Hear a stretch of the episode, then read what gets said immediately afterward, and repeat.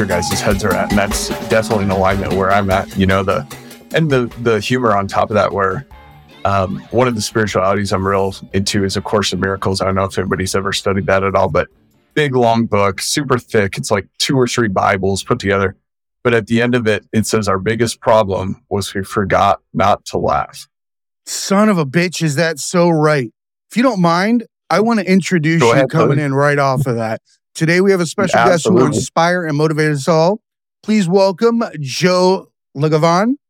Did I get that? Legavon, La- I already I asked it earlier. Yes, sir. That's pretty damn good. Yeah. Real estate investor, business owner, father, mindset, life transformation coach.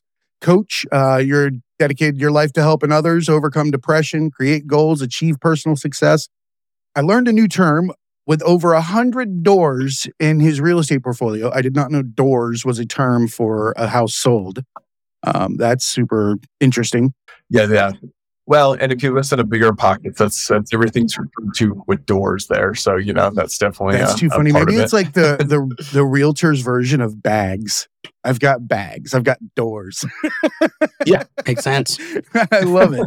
Well, Joe, welcome to the show, the Tragedy Academy, a show created to bridge societal divides in a judgment-free zone using candor and humor. Um, why don't you tell us where you're from, a little bit about yourself, and uh, we can go from there. born and raised. Um, but uh, you know that aside, I mean, I basically my mission here is to help people in the mental health space, in the fitness space. I one of the things, the story that I always remember was when I was younger, going through a breakup, and when you're like 16, 17, going through a breakup. There is pretty much nothing more tragic than that. Like, it is, at least in my world. That, the world is over. yeah, oh, it's done, right? Like you don't you don't have a reason to live anymore. And me and my buddy, I remember we were working out together at that time. I remember thinking, I feel better. Like I'm not so depressed when I'm working out.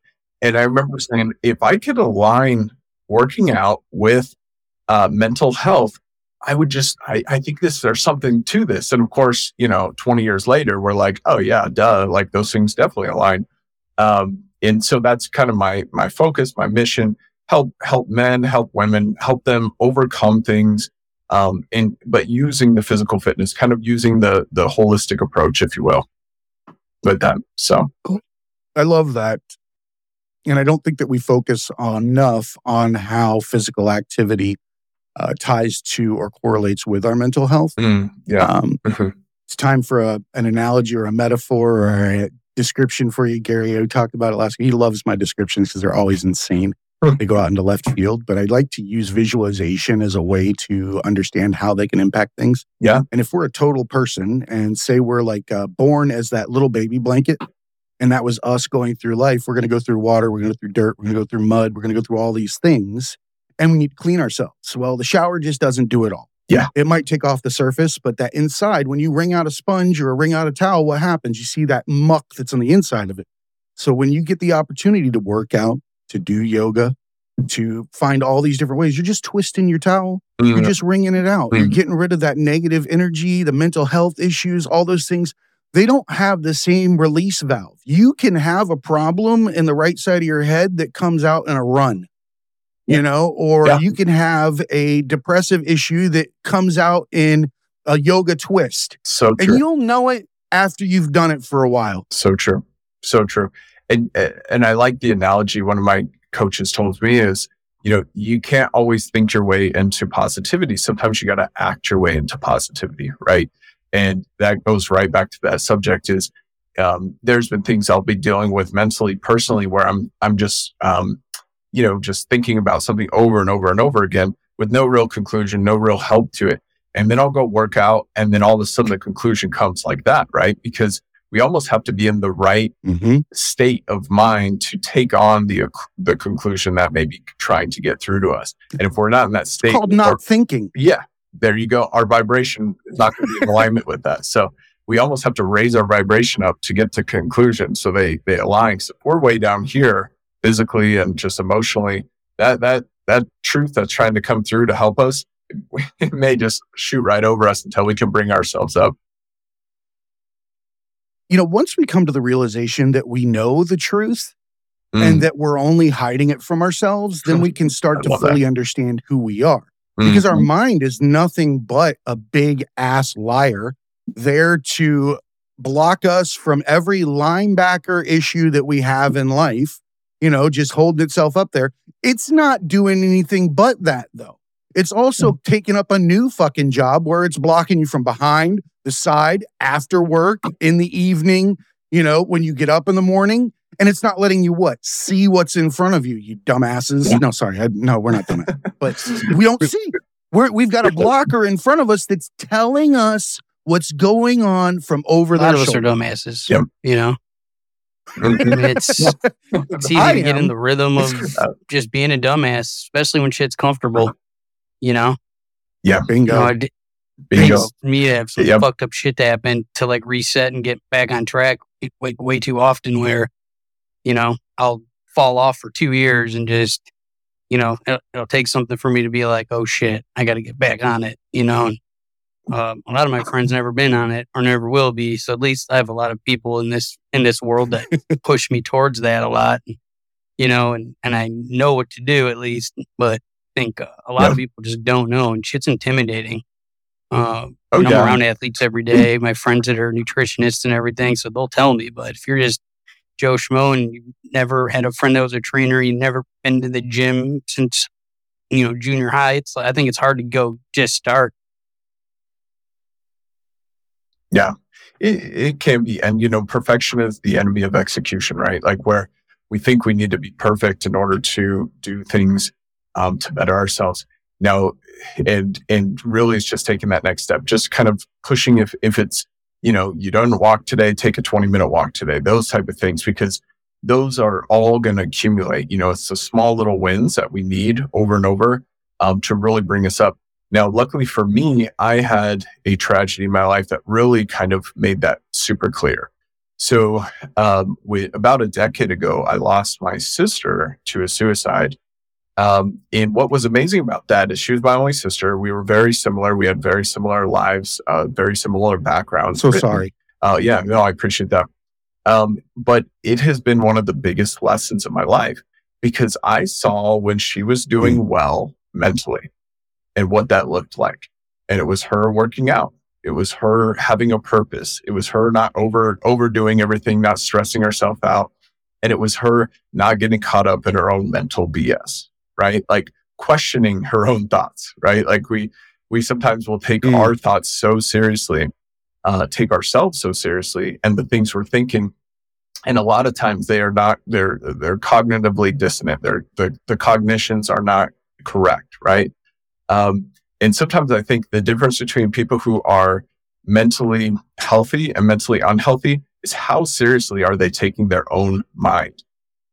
and if you can listen to some negative thoughts sometimes and go, okay, these thoughts are coming in, but they're total BS or total bullshit and compared to the person who latches onto those and goes, "Oh my god, it's true, I do suck. My life is terrible," you know, right? If, if you're able to kind of laugh those off Until they let it go. difference. Yeah, yeah, That's the snow globe, Gary. Oh.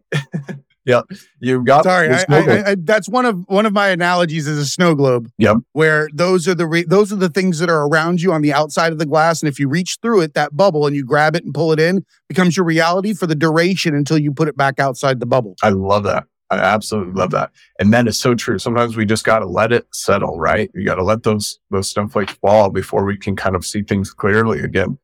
Um, but you know that so that tragedy's been a big lesson in my life, right? Because I can see where she was unhealthy mentally, and I can see when she was healthy mentally. Um, and so those contrasts are extremely clear in my life. And so what I've decided and uh, to do with this is to live my life in a way that promotes mental health, right? And and exudes mental health. Me being on here right now, right? That promotes my own mental health because I'm speaking about something that is beneficial to me, beneficial to other people, and it it clarifies my vision. It helps my thinking. Um, just like the mindset stuff as well. Um, you know, whenever you're doing those type of things, it is just going to continue to compound. And you know, I get people struggle. Some people struggle more with weight, some people than others, right? But some people struggle with mentally than others. They have more of a pre pre you know disposition to that. But at the end of the day, we can really alter that by our activities, by our actions. And I'm not a huge like like for example, when DJ Twitch died, like I love how everybody was out there and they're just like mental health matters, mental health matters. But it's almost like this abstract thing, like we have no idea of anything about, right? And I get there's a lot to learn, but we know specifically there are certain things that help us mentally, right? And those things need to be drilled in more into people's minds, like finding spirituality, finding your workout, finding talking to people like this, opening up ourselves and, and growing. And these type of activities, I think should be talked about more, more, uh, investigated basically, because I think that would really uh, support mental health as opposed to maybe just a bumper sticker that says, you know, mental health matters or whatever. Uh, you know. My my autism license plate or whatever it is. yeah, yeah, I know. I'm with you. Sure, and action mm-hmm. is the word there. Yeah, absolutely. And I'm all. For that. Yeah, I like I like what you're saying. There, it's just action. It it is. It, it really is. And we got to act our way into positive thinking sometimes. So um, I've seen that in my own life, and I've seen what I can do personally to affect my mental health and those are the things I promote in my, in my group. And what I try to do is to focus on those things to just improve that and, and hopefully help more people along the way.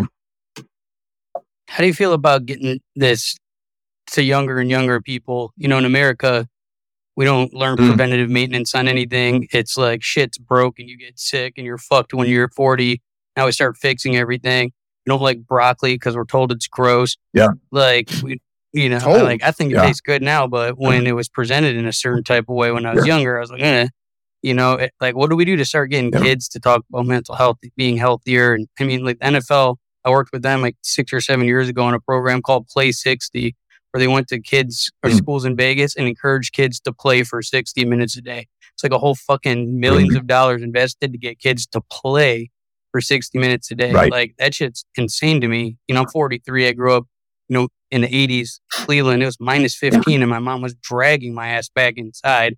You know, like mm. we just went and went and went. And like, I think people felt a lot better. Might have been a little cold, but now I feel like oh, we got to figure out a way to get younger people to not learn all these bad habits and to start talking about things. And, you know, and it's kind of like, how do we start getting to the, you know, at least teenagers or preteens in, in a way that you know, will prevent some of this stuff from happening. You know, our question. And they gotta, gotta, they also have to do it while fighting the dopamine that is being forced down their throat mm. through social media and foods and things of that nature. Yep. So it's it's almost like they have to exercise, but they have to exercise fucking cart full of shit in it and run forward. Yep. That's still marketing. That's a really good point. Mm-hmm.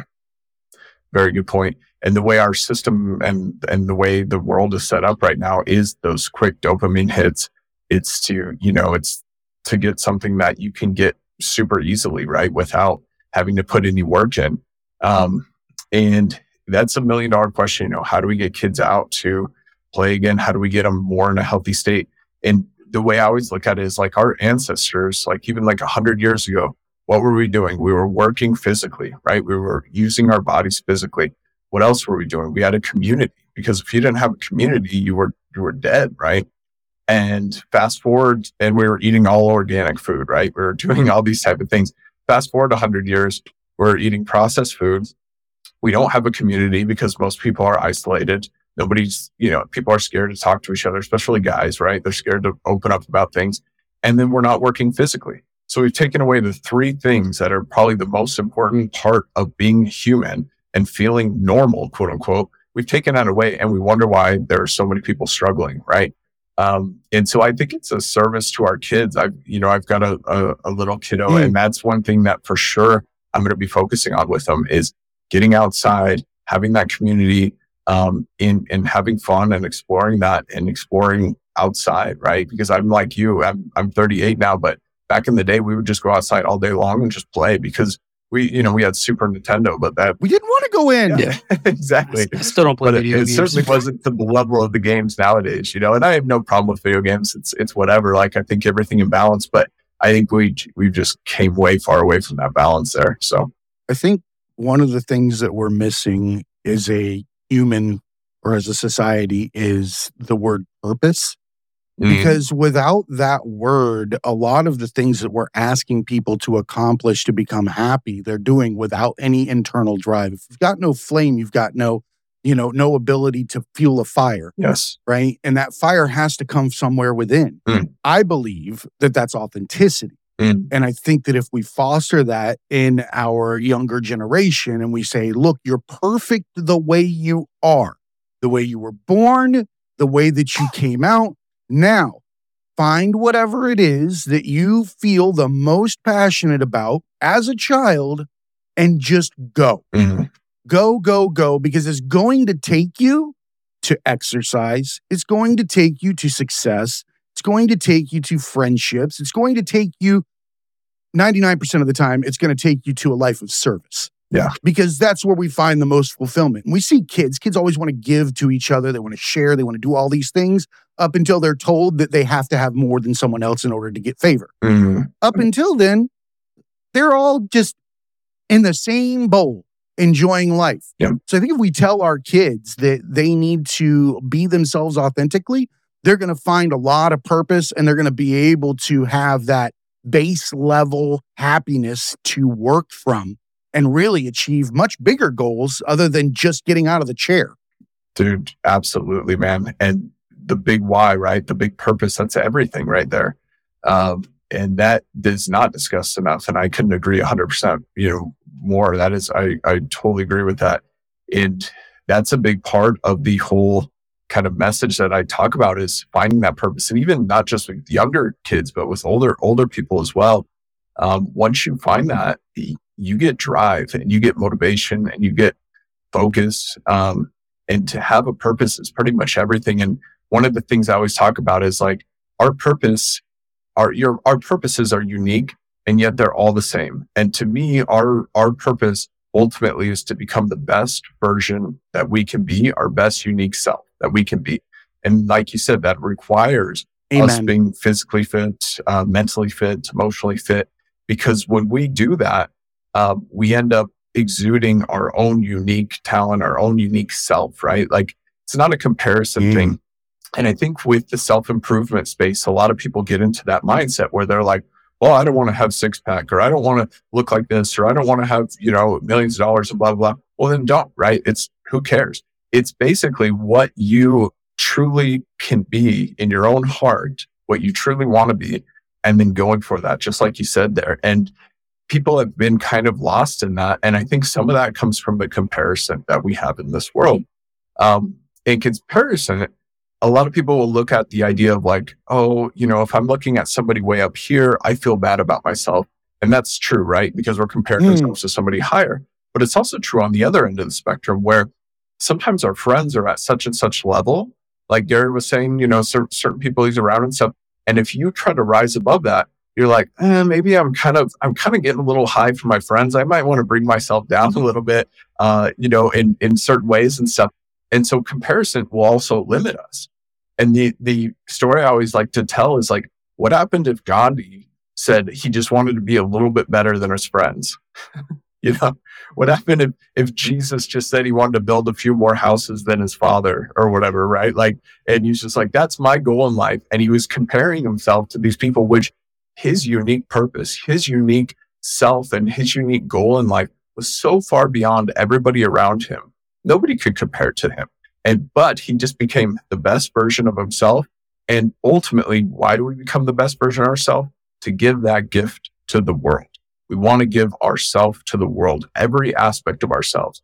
And when you wake up knowing that if I'm putting in the best food in my body, if I'm giving myself the best mental health possible, physical health, reading, learning, growing, that I'm going to just be a savage and I'm going to be able to give out this amazing version of myself to everybody that I love, even people I don't know yet that I love, right? Because I believe ultimately we're going to meet new people that later on we're going to be like, damn, I had an impact in your life and I, and I didn't realize I love you, but I love you. Like you're awesome, you know? So we are, we are giving the best version of ourselves out to be to as of the purpose. And I think we all have that ability, whatever level we're at, whatever, um, our unique purpose can be that can, that can definitely guide right through all of those. So I appreciate you bringing that up.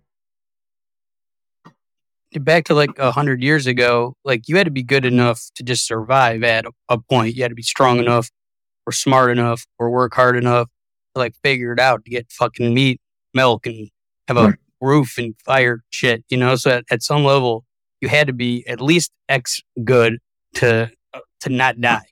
So at some Yeah. point, like most a lot of people's purpose was just survival, and there was the people around that rose to much more. But like now, it's like so easy to not even have to get your own food or water or shelter or or like really anything that like it's you don't have to even lift anything ever if you don't want to or go anywhere or build mm-hmm. anything or you know it's it at some date in the 1920s or 30s or 40s like at some point in the last 150 years it has changed i think where survival wasn't really that hard anymore and then we just started Right. getting softer and softer and lazier and So we removed, right, those basic needs that have to be met through the technologies that we've created and the hard work to lay a foundation where life isn't a grind to exist. I'm just curious, when did we stop just going outside to play? Mm. Like, can't this replace a lot of the bullshit that we're talking about? Yeah. Like, we've created a whole fucking plethora of dumb shit that we do as humans that we don't need to to exist. Why can't we go out and be Yeah. kids? Why can't we run out there and Right. just fucking Kids- play and chase each other kids around don't and laugh? know that There's your exercise. Go play fucking lightsabers. Absolutely. Gary pointed that out to me. We had a guy that used to be on the or that was on the show a while back, Sam Suarez. He's from Ink Masters or one of those. Um, and Mhm. in his off time, he plays. Uh, you know, he does a lot of film work, but he also loves lightsabers, and he's always running around with them and swinging them at shit. And I'm like, that's what we're supposed to do. I like, love that, man. you can't be happier than when you're sword fighting your fucking buddy. right, right. Yeah. And that, That that, that No, came out wrong. that's a different show yeah. or a different time This is not an OnlyFans here. We are. yep well, I mean, it's all in the eye of the Yeah, beholder. open. Yeah, mean, now it's in the eye, and now it's in the eye, and we got holding and eyes now, and uh, geez, that's that's the rule, though. You never make eye Yeah. contact. Yeah, yeah, yeah. like That's the rule. four. I'm There's not a- playing that game. That's what she said there for sure. So- we were helping society, and Oh, now we're man. just no, degrading. that is that is so awesome and so true, right? Like we got to play. Definitely got to play. We do. To piggyback on that, it's something I always say: if if we're taking life too seriously, we're not going to have energy to take life seriously, right? Like if we don't realize metaphysically that everything's okay, that we're okay, that we're connected to each other, we're connected to our creator. Ultimately, at the end of this, we return back to that. If we have that kind of outlook in life, like a metaphysical playing field, everything's all right. And if we're taking life way too seriously, we're not going to have energy to take life seriously. We're not going to be able to enjoy and become the best version of ourselves because we're going to be too damn stressed out. And I think the the universe, God, whatever you want to call it, has a wonderful sense of humor. Our life down here is kind of like a big game. So ultimately, if we have that attitude in life, non-seriousness, fun, enjoy, we're going to be able to accomplish way more than if we're taking this whole dream way too seriously. So anyway, I had to piggyback on that idea there. No, no, you're right. There's a Chinese philosophy, I think, that says worry is preposterous. Mm. Um, I want to say it's like a Taoism or something like that, but it makes perfect sense because worry is not rooted in the now. Worry is rooted in the future, Mm. which doesn't exist. Mm. It's always now. You're spinning yarns in your head, or your mind is trying to throw that blocker out there in advance, speaking lies over his shoulder right? And that's just how we exist day to day. I did want to switch topics a little bit because I have one of the things that you've done with your life I'm super fascinated with, and I, I think that people could benefit from hearing this. Um, and is that that's that you were a spiritual counselor in the Denver jail system? Is that correct? It is, yeah. That, yeah, I appreciate bringing that up. Yeah, I did that for about 10 years uh, pre- until COVID hit, um, which means I would go in there about once or twice a week and meet with with inmates and talk to them and just kind of help them through their their struggles and um, kind of walk them through uh, maybe becoming better versions of themselves. And I talked to everybody. I mean, I talked to murderers, I talked to uh, uh, rapists, I talked to the, the whole gamut, right? Um, and the funny thing is, Mm. is a lot of times people view criminals as being sociopathic in the sense of like, and, and I'm sure there's some of that there. Like, obviously, there's probably a lot of that there, a lot of selfishness, a lot of Mm. of of not thinking about other people's feelings. But what I learned from talking years and years to these guys, that basically they hold on to so much guilt that they end up self sabotaging. That guilt was the start of their self sabotage. Like, for example, I knew a guy, he was getting out in, in a few months and he had, you know, a job lined up. He had his whole life lined up. He ends up going out and, and getting some, some pruno, which is like alcohol that you can get in jail, gets drunk like a week before his probation, gets caught, and then ends up doing another five years. And I find out why. Like, what the hell, man? Like, why would you do this to yourself? You you've lived, you know, a certain way and you've you've done all this work to get out and now you just completely blew it. And really, I think inside is he just had this negative self view of himself that he didn't feel worthy of anything more. Right. And so what my job in there was trying to expose them to their real self, trying to expose them to the higher self, to their true intention behind the ego, behind the mask, if you will. Um, and once we were able to co- connect with that, then people stopped self sabotaging and they actually started living a better life and they started making better decisions. So, um, and of course, I utilize that as well in my own life. If I'm starting to self sabotage, probably some self hatred going on, something I haven't forgiven myself for, some some kind of guilt I'm holding on in my own heart, and uh, and I watch out for that because we are our own worst enemies and our own best friends. But yeah, that's that's one lesson from that. So And people get institutionalized. I mean, they drop you off with 90 bucks at Mm. the fucking bus stop and tell you good luck and been in there for seven years and your family's gone. You don't have a job. You know, that too. You're unemployable. you know, Yep. it's, uh, people freak the fuck out about that all the time. And at least you got, Oh, you yeah. know, not to be too cliche, but three hots and a fucking cot. And somewhere like Denver or Yep. Ohio where I'm from, it's fucking cold. They drop you off in December at the Greyhound station. Like, shit, you might stab someone to go right back. Yeah, dude. it- Yeah, Just to go back. Yeah, I mean, I, I, I've heard of people going to get their teeth fixed. yeah. Oh yeah. It's, it's a rough spot. I'm in Florida, so I, I can see why you're either baking your brains here or you're up there freezing them, one or the other. But we've talked about how there is a direct flight from Ohio to Florida. Like there's some kind of path that has been forged between The those White two Trash states. Express. Man.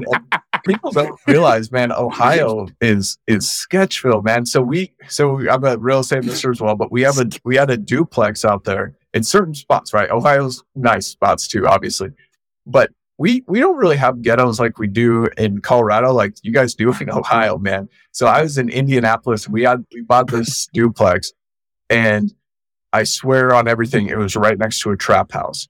And the guy's running drugs in and out. I'm watching crackheads come in and out. And he comes out and I start talking to him. He's actually a really nice guy, you know, whatever. But he was like, it was a total Just trap his family. Oh yeah. And he's telling me, hey, you know, we watch each other's backs in this neighborhood. I'm just so glad you're here, blah, blah, blah. And I'm just like, damn, you guys go hard in Ohio, man. So people don't know. People don't know. I mean, it's like in Cleveland, there's, you know, in the metropolitan area is 1.7 million people. There's already over 700 abandoned apartment complexes, 10,000 abandoned homes. Um, every mall I ever went to as a kid is abandoned. Every place I used to play is gone.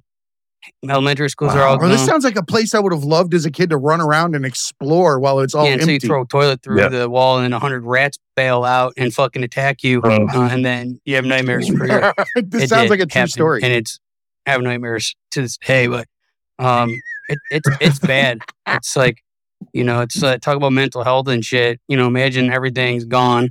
You know, you're walking past ten blocks of abandoned buildings to go to school to you know wait outside for an hour and a half. You know, when the metal detectors don't work, you got no books. You know, there's no stalls anymore. There's just three toilets up against the wall. There's not even a fucking door on the bathroom anymore. Prepping you for open pee and in mean, jail. It's like it's a it's a nightmare in those places. Yeah. Um, you have to wear your coat the whole day because the yeah, it's a it, it's it's rough, and that uh, you know, oh, more people like you going and invest and buying real estate and stuff.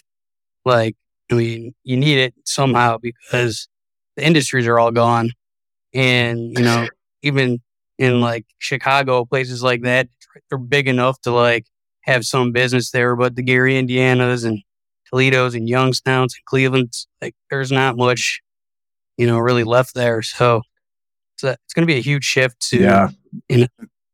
Nobody's pulling anybody up out of there Nah. either. They're not. They're not going in there and saying, looking for what we left no, you behind. know, I don't want to get too political. I normally don't. You have, Yeah.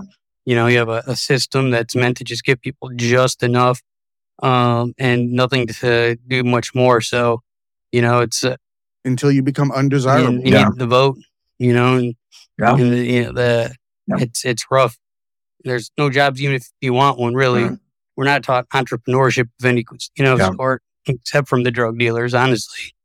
And, uh, it's like, Yeah. it's getting it's getting pretty rough in like eighty percent of this country that are you know the flyover states, but it's about to like really be a Mhm. problem. I think because I mean, no water. Places like Mississippi, Arkansas, all that stuff. They're, they're forgotten, man. It's still backwards there. That's Yep. what people don't realize. One of the things that sticks out to me is I grew up, you know, poor. So you didn't get the same Yeah.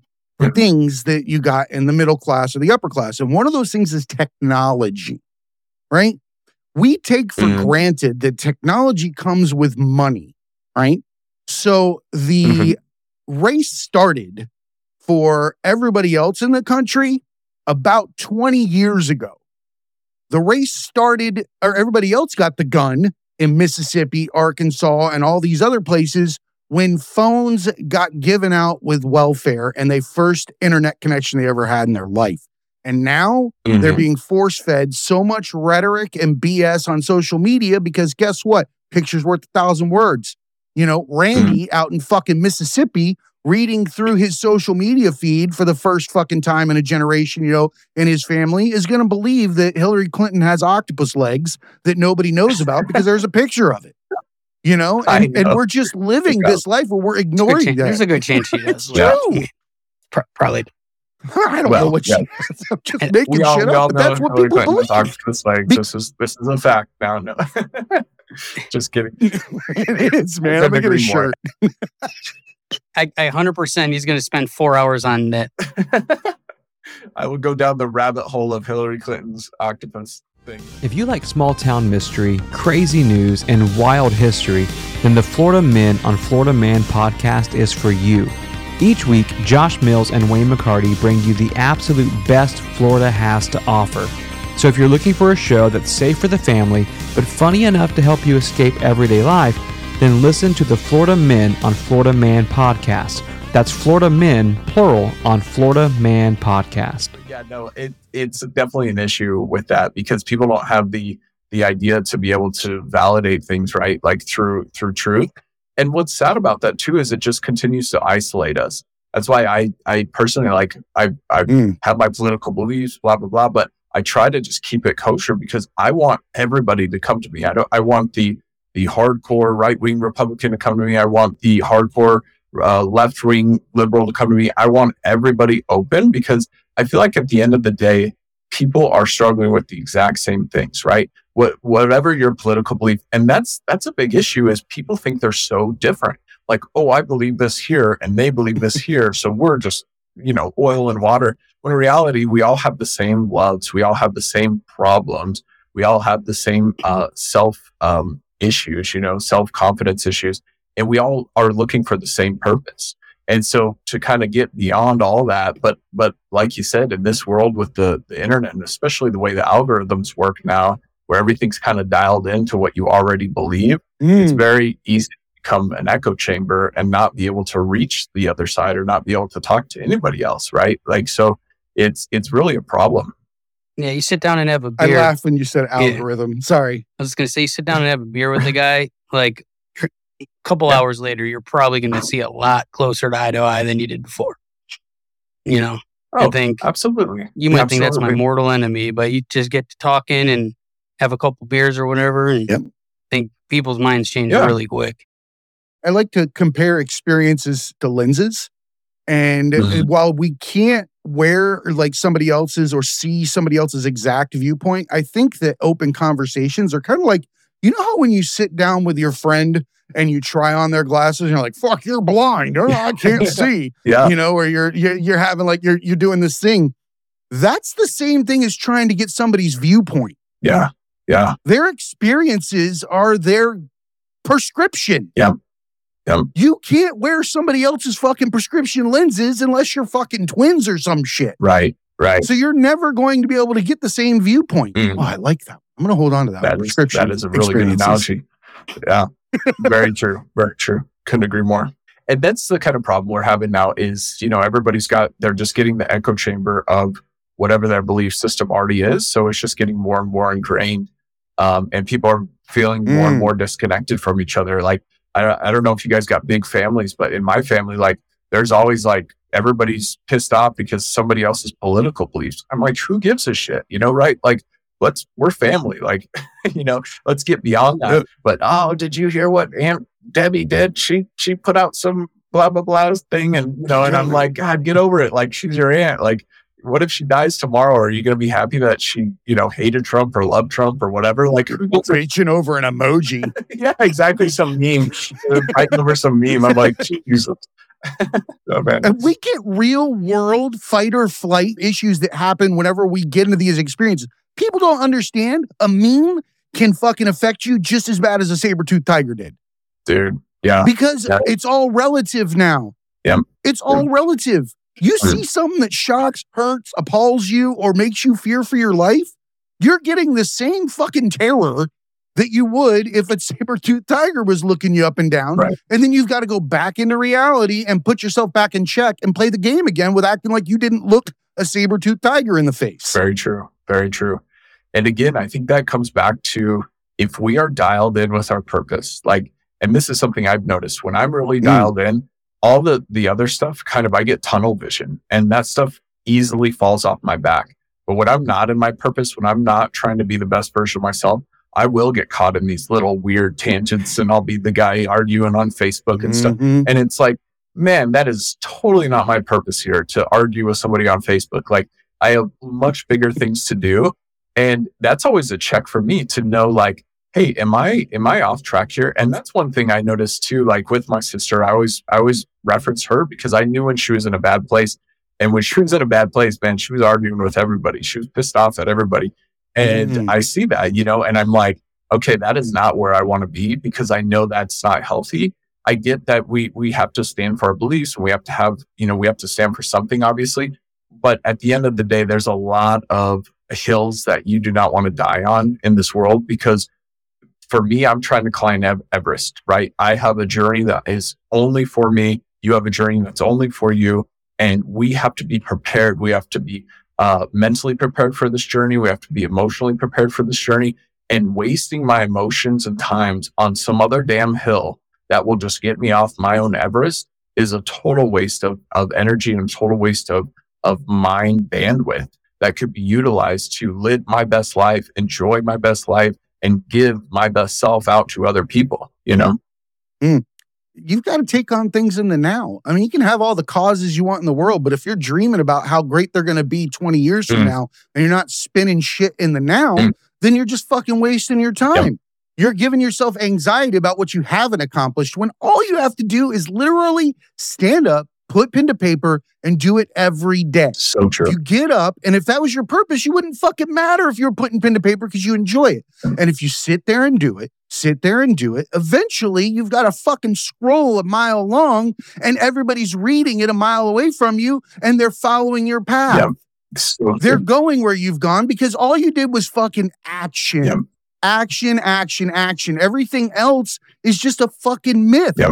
It's a game. It's make believe. The earth is a fucking insane asylum. Prove me wrong.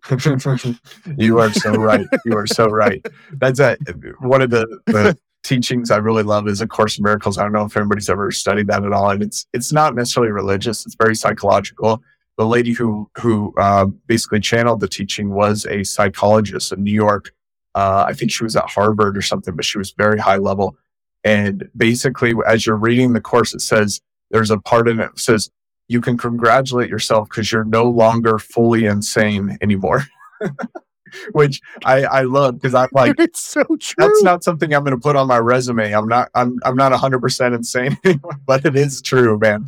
We live a wild, the right person reading that though, uh, you know what?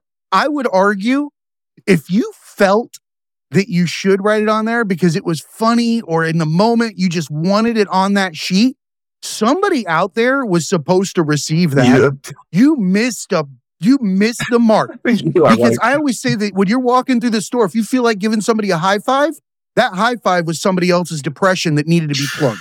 that's, powerful. That's it. You knew you were supposed to be high fiving that person, but you went, somebody's going to fucking judge me Yeah. for being a corny white guy Yep. giving a high five in Target when that person that you wanted to high five just had their fucking dad die yeah. or their dog die or, you know, maybe they're dealing with something at work.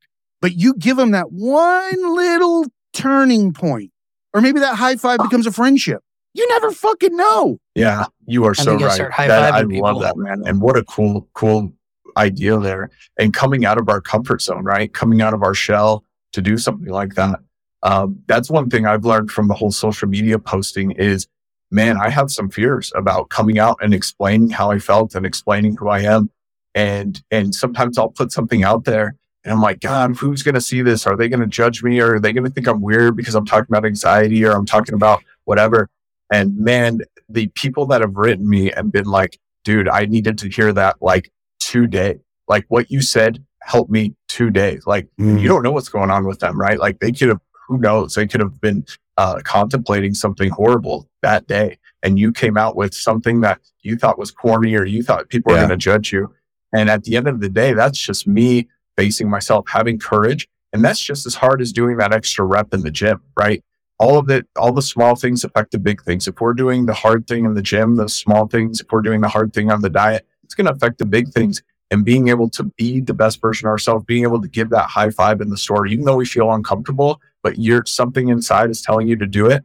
That's what it's all about, right? Because, you know, who cares at the end of the day about six pack abs? Who cares about being ripped? All that stuff doesn't matter, but it does help you mentally to do the things that is your true purpose. Because if you can overcome that pain in the gym, well, pain of uncomfort, discomfort, you're going to be able to spread that out into other aspects of your life. So I love that, man. And what a cool, cool thing that you said that. Cause I, that's definitely something I'm going to take into play. I'll be high fiving old ladies at Walmart now. So I appreciate that, brother. no problem. I it's for free. I give these out. They sit in my head in like the corners of but you know, it, my wife laughs all the time because for the longest time I lived my life trying to hide who I was because I was bullied and made fun of for who I was. Mm-hmm. You know, any of my natural inclinations to be out, you know, extroverted or to, you know, make people laugh or be closer to people was always told that I was, you know, out of line or that's not cool or whatever it is. Um, and I think that there's a certain amount of correctness to you have to go through certain things throughout life in order to find your purpose. Um, I Mhm. wouldn't be able to give anybody anything if I didn't have experiences in my past to give me any kind of lens, just so the lens to just see that people are wearing lenses. Mhm. I don't fucking know shit about shit, but I do know that everybody's playing the game together and not everybody knows they're playing the game. And that's not cool. So if we kind of just put a sign up and says, yo, everybody, this is a game, then maybe, maybe some people won't get fucking fooled anymore. Yeah. Dude, so true. Suckered in. Yeah, absolutely. And to that point, like the idea of, of life being a game. Um, so I wrote a book called The Storyteller, and it's basically about a young man who Oh. finds his purpose in life. Um, and he meets kind of like a guru type who explains, you know, a little bit about hi what his purpose is. Refugio. Yeah, yeah, right on. Yeah, I appreciate you remember that. So he basically what the the old man explains to him at one point is he says like Refugio is asking him, he says, "What would life? What is this life? Like, why? How do I exist in this world now that I know I'm eternal? Now that I know I'm a a spiritual being having a Mm. temporary human experience?" And basically, what he says is, this life, if you look at it almost like a video game, where you're playing the game um, things are going on, you know, and we're totally identified with the character. We believe we are this character in the game. But in reality, you're sitting safe and sound back on the couch. You know, everything's okay, right? Like everything will be okay. When you die, when the game is over, when you die in the game, you're still safe and sound on the couch. What has happened is we've forgotten that we are safe and sound on the couch. We've forgotten that we're eternal. We forgot we're connected to God. And we've become so identified in this player in the game that we we get so worked up about the game itself. We Mm. it's reality. But here's the other crux.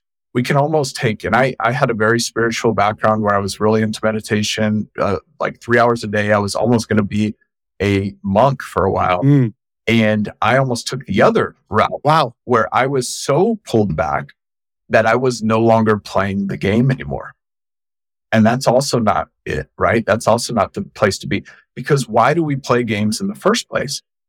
For the fun of them.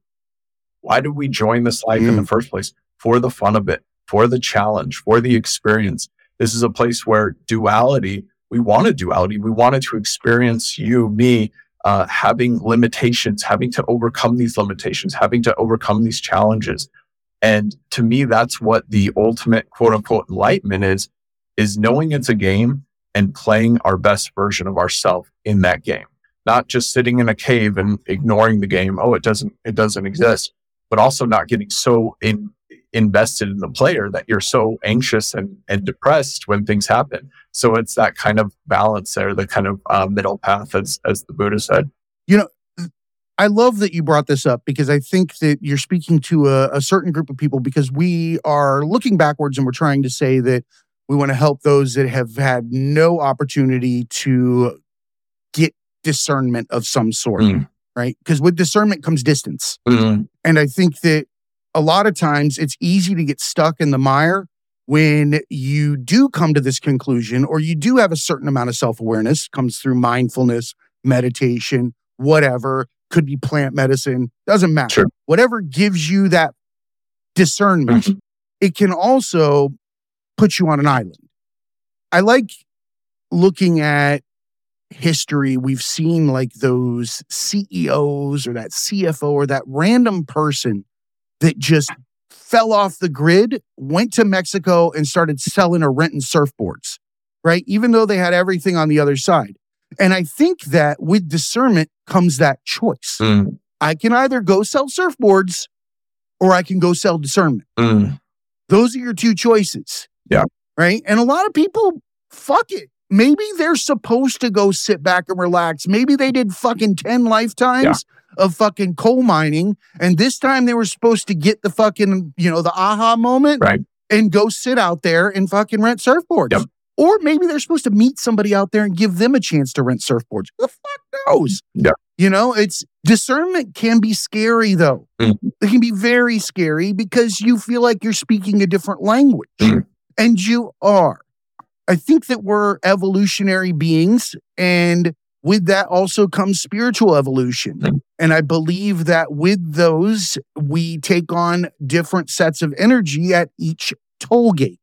And at those toll gates, there are languages. You're gifted with a new language at each gate, but it Mhm. comes at a price, right? You cannot speak the new language to anybody that is not there yet. Mm. You can only speak the language to everybody that's with you. You know the language of the people behind you, Mm. but they don't know your new language. So you have to translate from then on out. You're on an island from then on out because you don't get to share the happiness you have on the other side. Right. But the happiness is actually reaching a hand back and giving them the opportunity to find discernment so they can join you at the party on the other side. Mhm. But there are languages. Languages are a bitch, and it's energetic languages, it's karmic languages, it's all these things that we don't get that nobody's, it's that prescription again. It's prescription lenses. No Hmm. two people are going to see things the same. Right. And and I, I love that you, Ah, you in so many analogies and metaphors because that's that's really the language of spirituality, right? You have to use analogies, you have to use metaphors to come where people are at. You know, so I love Mm. that you do that because I think that almost they're like, oh, glasses. I understand glasses, therefore I understand their you know has to do with my perception. So um, using those type of analogies is is super beneficial of that. So My um, cousin, the least descriptive term he gave me as a superhero name, and it was Captain Describo. and I was like, "Come on, man! You couldn't like come up with like something descriptive." He's like, "That's the point of it." That is Just like, it's the least descriptive. perfect. thing. It's perfect. so, um, that is perfect. Yep. I want to give you a chance to talk about what it is that you're working on right now um, and where everybody can find you, what they can expect by working with you, and kind of go from there. Awesome, man. I appreciate that. And you guys have been great. Like I, I love your guys' energy. I love where your heads are at. Um, and I think more of this needs to happen. Like I think more open dialogues about spirituality, about uh, who we truly are, about being the best version of ourselves needs to come out because uh, men of all ages, we're struggling. We're struggling to find our purpose. We're struggling to know who we are inside. We're struggling with comparison. We're struggling with loneliness, right? All these different things. And it's podcasts like this that are truly going to be the bridge that I think are going to pull a lot of men out of their own, you know, uh, self and their own like kind of negative thinking patterns to go, wow, there's maybe something different. And Mm. so for me personally, you, you can find me on mental health underscore fitness dad. Um, and it's basically a fitness page, but it's also a mindset page. It's also, um, a, a spiritual page.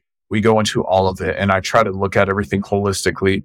Um, and you know, the, so the program I run is a, um, it's basically like a month to month program where you get with me. We meet daily. We talk about where your goals are at. We work on your physical fitness goals. We also work on your mindset goals. We work on vision, creating a vision for your future, um, and work on any letting go any limitations in your mind that may be holding you back from that future, and work on your health in all all forms and fashions. The first part of my program is about pain, so we actually do things that are kind of painful, uh, but they release dopamine. They actually help you. So at times it could be taking a cold shower. At another time, it could be putting yourself out there and meeting new people. That can be painful, right? Putting yourself out there. So we face that pain head on. Therefore, we can become the best version of ourselves. Because once we face it head on, we realize, man, that thing I've been running from really wasn't that bad.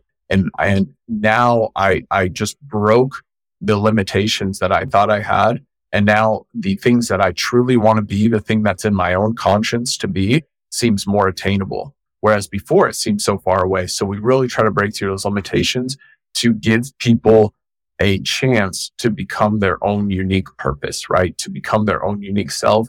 We want to support that in every way possible, giving them the discipline, giving them the motivation and the vision to, to do that. Um, and so that's basically what my program is. It's to help people on that path. That's beautiful, man. Beautiful. Gary, you have any questions you want to uh, wrap up with? It might be kind wanna? Turning into a long question, but since you know fitness dad is in your moniker and everything, how did you change once you became a dad? Your mission change Love it. in, in Mhm. any way, or did it just energize you more, or how did things change? No, I love that. It it did energize me more because I I realized kids and and adults as well. We learn from from looking at people, right? Like uh the idea that one of the topics I was talking about ye- yesterday was we in this world of so much knowledge, like we can look up so many things on the internet. We have endless amounts of knowledge. In this world where knowledge is is so accessible, we need more examples. We need more people living their true self and un- unapologetically unafraid to, you know, like you were saying, um, to high five Jay, you know, to high five somebody in the store. We need more people to be that because we learn by seeing those type of people. And if my son looks at me and sees, hey, my dad followed his passion, my dad followed his heart, he lived the purpose that he felt in his own heart was true, and he was unafraid about that. That's going to give him motivation to do the same thing. So I, I definitely live Mm. that as a, um, hopefully to be an example in a positive way for him.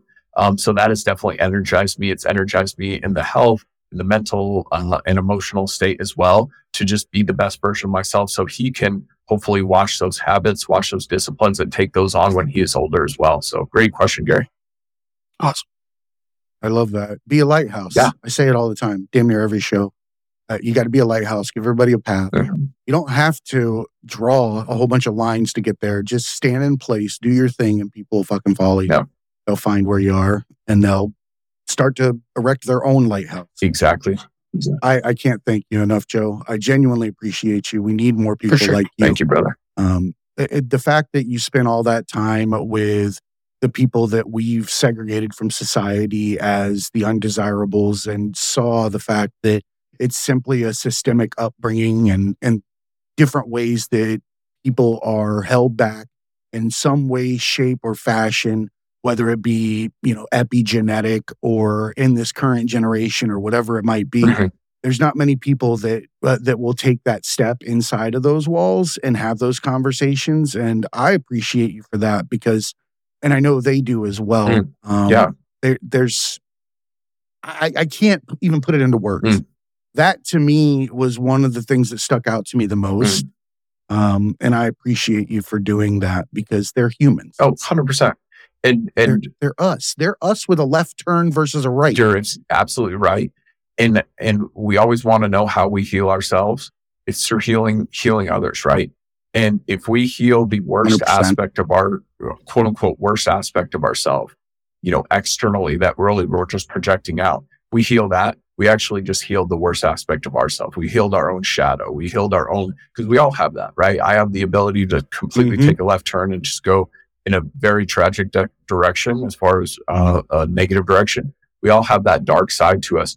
But if you're able to love that and, and find those people out, and even though externally they look like inmates or they look like murderers or whatever, and I'm able to look at that guy and still see God in that guy, I just saw it in myself and I've just healed myself. So ultimately, that's what it's Mm. all about. it's so cool giving back because there's no downside internally. Yeah.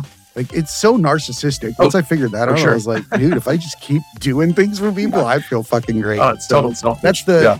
that's that's the CTA of the day. Go see Joe and um, go uh, give something back. Pay it forward, some way, shape, or form. Be a little narcissistic. Make yourself feel good by making somebody else feel good. absolutely. All right, everybody, be cool and keep learning. Love you guys. I right. appreciate you. Here, Really appreciate it.